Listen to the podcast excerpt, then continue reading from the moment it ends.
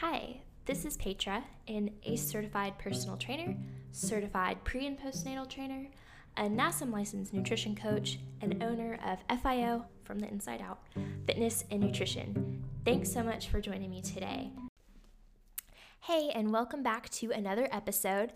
It is November, which means we are officially starting the holiday season, and I'll admit I am so not ready. This is such a busy season, and it's always super stressful for myself, and I'm sure a lot of you.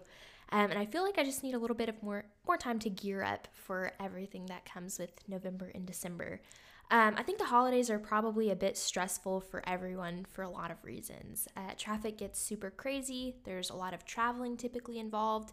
It's constantly go, go, go. And for those who have a healthy eating and exercise regimen, there may be a bit of stress surrounding fitting those healthy habits into holidays that literally circulate around eating and food. And I'm a huge advocate for creating a healthy lifestyle, specifically an eating lifestyle that doesn't make you eliminate food. If you're cutting out all of your favorite foods, you aren't going to stick with it. You'll definitely be miserable, and it turns into every other awful fad diet out there that people will like yo-yo around with. What I do support, and you probably know this if you've listened to my other episodes, is eating those treats, whatever that may look like for you, in moderation. Too much of anything is not a good thing, and that's no different when it comes to food and even exercise. So I feel like with all of that said, today is a great day to talk about how to navigate the holidays in a way that allows you to enjoy without completely derailing you from your goals and your progress. And I want to add, if you're someone who has just incredible self-control and just indulges on the day of the actual holiday, cool. But so many people, myself included, seem to turn November and December into a free-for-all with the holiday treats and drinks, and I think that's where things get out of hand. So when I was coming up with today's idea for the podcast, coming up with ways to enjoy the holidays, but also stay on track with whatever goals you've set for yourself. I wanted to Google to see, if this was sort of an oversaturated topic. And a lot came up about this specifically when I searched it, but I definitely was not satisfied with what came up. So pretty much every article I read about, tips and tricks for a healthy holiday season, it was filled with garbage. Pretty much everyone had the tip of chewing your food extra to avoid eating more. Numerous articles, and this one shocked me, was encouraging people to wear really tight clothes in, hopes to discourage yourself from eating a lot. A lot of articles talked about measuring out food, which, if you're around family, do you really want to bring your measuring cups and, weigh every single thing you're eating? It's, that's ridiculous. Another article talked about only picking foods to put on your plate that you absolutely had to have, so, restricting. All of these were really unrealistic to me, not to mention damaging to the thought process around food. So when I saw that, I'm like, yeah, there are a lot of articles out there, but I wanted to still, do a podcast episode because what's out there is trash. So hopefully these tips will help. So number one for how to make the holidays a little healthier is making swaps. So do you like to drink cocktails? Because there are so many recipes online for lower calorie drinks that are still delicious while fitting into a more reasonable caloric intake. Actually, my mom, who in my opinion is pretty much an expert at making cocktails, has agreed to join me in making a few video tutorials on lower calorie holiday drinks. So definitely be on the lookout for that. If that is of any interest, I'll probably post those on my Instagram and maybe my Facebook. But you don't have to stop at just drinks when it comes to those healthier swaps. So maybe you usually get asked to bring something to Thanksgiving. If you aren't already, try making a dish from scratch, whatever you end up bringing to whatever holiday you're celebrating. There are so many unnecessary ingredients added to store-bought sweets and savory dishes that definitely add on calories. So making food at home to share is a great way to monitor what is going into your food and consequently what is going into your body. And you can also make healthier swaps with, ingredients as well.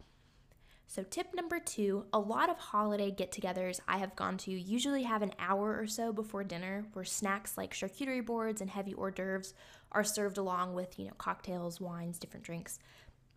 I honestly would not be surprised if I rack up, at least 1,000 calories on snacks and drinks before I even get to the main meal and dessert. So something I recommend doing is having, a small snack before you go or before, you host and have people come over. I'm not saying don't eat the snacks at whatever party, you're going to.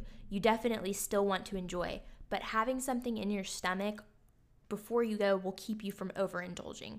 So a good satiating snack is going to have a balance of carbs, protein, and fats. So a couple examples. You could do an apple and a tablespoon of nut butter, Greek yogurt and berries, carrots and hummus, an apple and string cheese. I could go on with the ideas, but I think that probably gives a decent idea. So again, just carbs, protein, fats, all in a nice balance in your snack, and that'll keep you satiated. This also kind of applies to the day of. So I don't know about anybody else, but on Thanksgiving specifically, I, without even realizing it, used to not eat a ton before the main meal because I was worried I wouldn't be hungry enough to enjoy it. So by the time Thanksgiving dinner came around, I was binging to make up for the rest of the day. Definitely don't do this. Eat a good breakfast with protein, carbs, and fats, maybe a smaller lunch, and then a good portion of Thanksgiving food. So you'll still be able to try all those delicious and calorie-heavy foods you've been cooking, just in moderation. This next tip might be a little less obvious than the first two, but remember to partake in some self-care. Holidays can be super stressful, and stress has a huge impact on you physically as well as mentally.